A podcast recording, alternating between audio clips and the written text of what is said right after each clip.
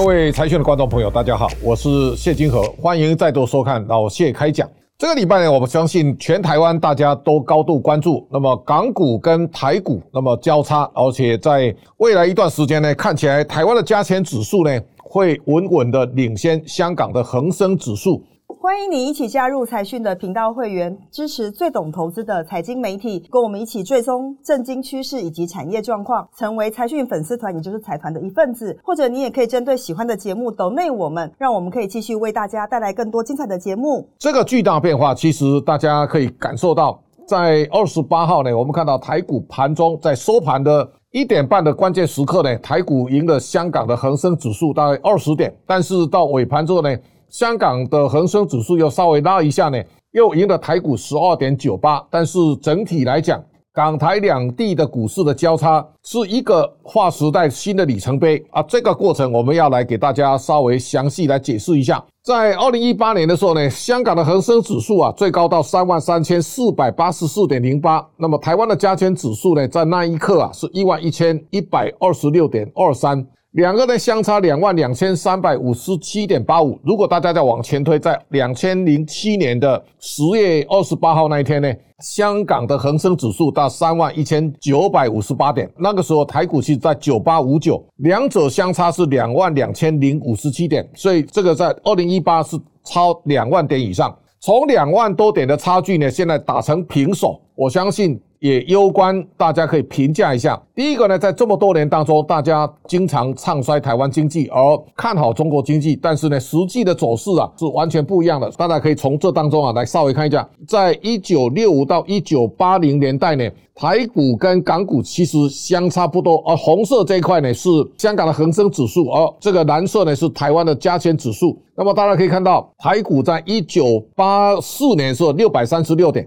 然后呢，往上呢，到一九八七，终于到了一千点。然后呢，到了一九九零年了，到了一二六八二。我们到一二六八二的时候呢，香港大概就三千多点。然后呢，到了一九九二年以后，香港的恒生指数呢开始超越台股，一超过之后呢，大致上呢稳定的上升。所以到两千零七年的时候，这个高点是三一九五八哦，然后呢，这个高点是三万三千八百四十四点，所以两个高点都跟台股相差两万点以上。现在呢，大家可以看到台股在过去的三十年其实走势没有那么样的强劲。二零一六年小英在五二零当选那一天呢，台股的加权指数是八千一百三十五点，现在跑到最高呢一万八千六百一十九，大家可以想象得到台股在后面这一段时间呢。在民进党执政呢，从八千多啊到一万八千多点，大概涨了一万点，这是台湾很大蜕变的转捩点。而香港的恒生指数呢，从这个地方开始往下，尤其在二零一八年之后呢，反送中的抗争，再到港版国安法，那香港其实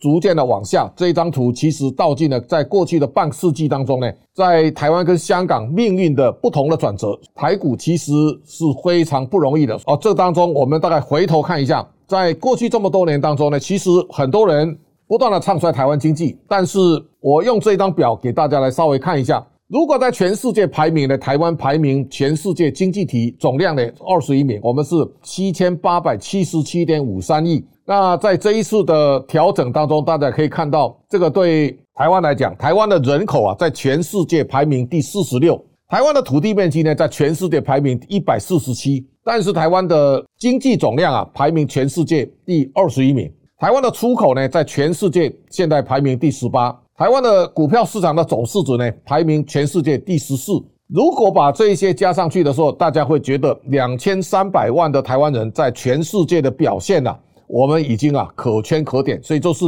大家现在所看到的哦，这张表当中呢，大家可以想象得到，中国在。一九八九年呢，中国的经济总量就有一兆，到现在呢是十九兆两千四百三十亿。中国应该在过去三十年当中，大家所看到全世界经济总量成长最快速的国家。日本在一九八九年的时代呢，你可以看到日本的经济总量，日本在泡沫经济崩溃的前夕呢，它是六点六兆，现在剩下四点三九兆呢，日本当然情况严重哦。好，这个在跟大家报告的时候，你看到查理蒙格呢，在这个礼拜三过世，他九十九岁。我最近也注意到他，他讲一句话，他说就像上帝打开一个箱子，然后呢把钱倒进去了。哦，这是 Charlie Munger 呢在形容巴菲特在投资日本五大商社所带来的丰硕的成果。大家可以看到，日经指数呢。在这个礼拜创下三十三年的新高，它三万三千七百九十三点。那日本的上涨，其实大家也可以了解，贝莱德的董事长叫 Larry Fink，他讲世界的资金正从中国移出，那么流进的日本。在这段时间呢，日元的贬值跟日本的股市呢不断的往上涨的一个相对的背离哦。那日元经过长期的升值以后呢，现在走向一个贬值哦。这当中啊，在日元贬值之后呢，它带进非常多的。外国资金呢来日本，另外呢，日本的上市企业呢，在今年的上半年，它的财报呢，获利成长百分之十三，这个是造成日股上涨一个非常重要的关键转折。所以，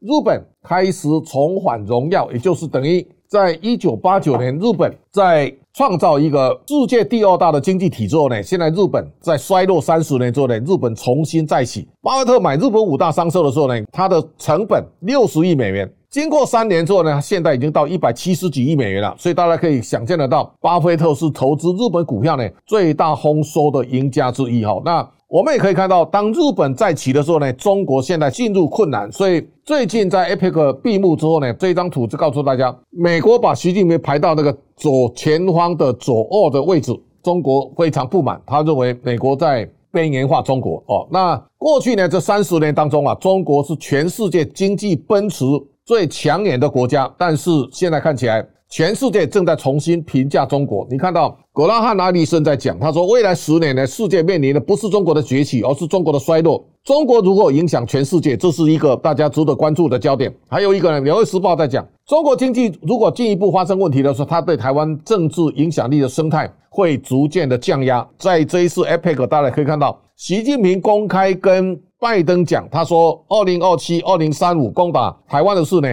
他说没有人跟他讨论过。那换句话说呢，他也不希望张力弄太大，而让美国对中国的制裁不断的升温。这当中，我们看到洛克菲勒国际的主席呢，卢乔夏马他在讲，中国经济的崛起正在发生历史性的逆转。他说后中国时代已经来临。哈，他说二零二三年全球经济总量会增加八兆美元，会到一百零五兆。美国贡献百分之四十五，而剩下五十趴呢是印度、印尼、墨西哥、巴西跟波兰所贡献的。他特别强调中国没有角色啊，大家特别注意的。过去三十年，中国的经济奔驰是带动世界经济成长最重要的推手。现在如果中国经济急转直下，它对未来的经济呢会带来很大的一个下滑的拉力。日本的东洋经济呢做了一个封面，叫做“绝望的中国经济”，这是。大家一定要高度关注的是，他用非常大的篇幅来探讨中国经济的衰败。而这当中啊，美国还有一位叫德瑞克哦 s e r i s 中文翻史见到，他说中国在过去十年来错失政策调整机会，经济实力啊已经被美国打败了。未来十年，中国经济成长将陷入停顿，到二零三三年呢，恐怕会停止成长，前景暗淡。而这当中啊，美中两国的 GDP 呢在扩大，中国在 SWIFT 跟外汇存底的占比其实都往下滑。今年呢，中国的上市公司下市了四十五家，西方国家呢开始在去风险化，这是大家值得高度关注的。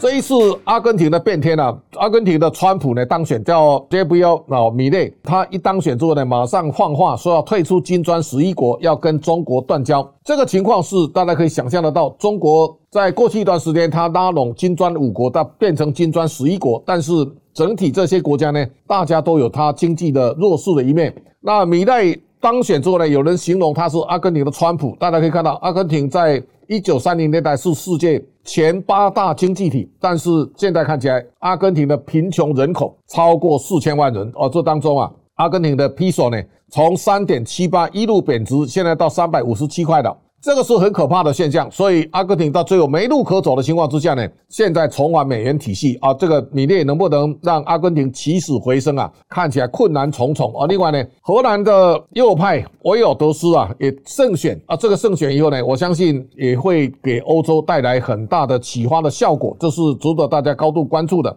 另外呢，以色列跟哈马斯的战争呢，现在双方有人在调停。哈马斯呢在释放以色列的战俘，双方看起来有慢慢回复和谈的迹象。那未来的到年底之前，全球的争执当中啊，我们也看到俄罗斯去进攻乌克兰，打了将近两年之后呢，他很可能也慢慢会找到一个和解的契机。以色列跟哈马斯呢，我相信会进入到和解的阶段。那么在台湾的政治情势当中啊，现在蓝白河呢破局了，破局以后呢，侯友谊选择赵少康来做搭档，民进党是。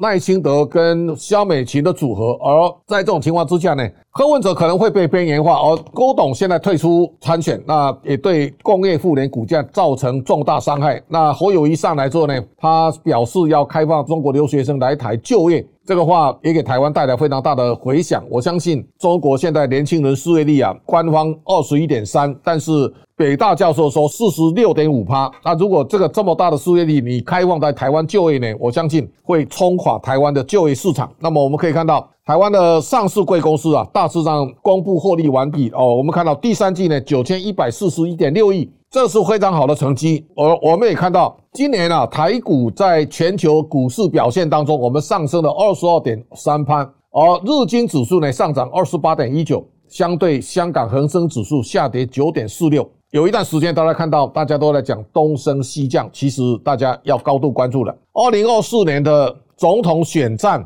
是台湾决定路线非常重要一次投票。如果大家选择亲中国的政权，那你可以想象得到，在这个栏当中呢，中国的股市是往下滑的，而美国的股市啊，费城半导体涨了四十七点九趴。在过去，大家讲东升西降，看起来没有这回事。而这个时候呢，台湾其实要高度关注的，如果我们选择的中南海，台湾在过去所创造的经济的荣景，到二零二四年很可能会急转直下。这个时候，我想台湾的主权决定命运。我们知道，台湾加权指数能够赢过香港，最重要是台湾是主权独立的国家。如果大家放弃主权，追随香港，那我相信台湾的命运呢，会是格外的悲惨。这是在二零二四年的总统大选当中，大家一定要高度慎重。这一票攸关你的子子孙孙未来的发展，大家一定要高度关注。而这是台湾在决定未来长线投资最关键的一次总统大选的选战，大家要格外的当心。那么老谢开讲到今天告一段落，感谢大家的观赏。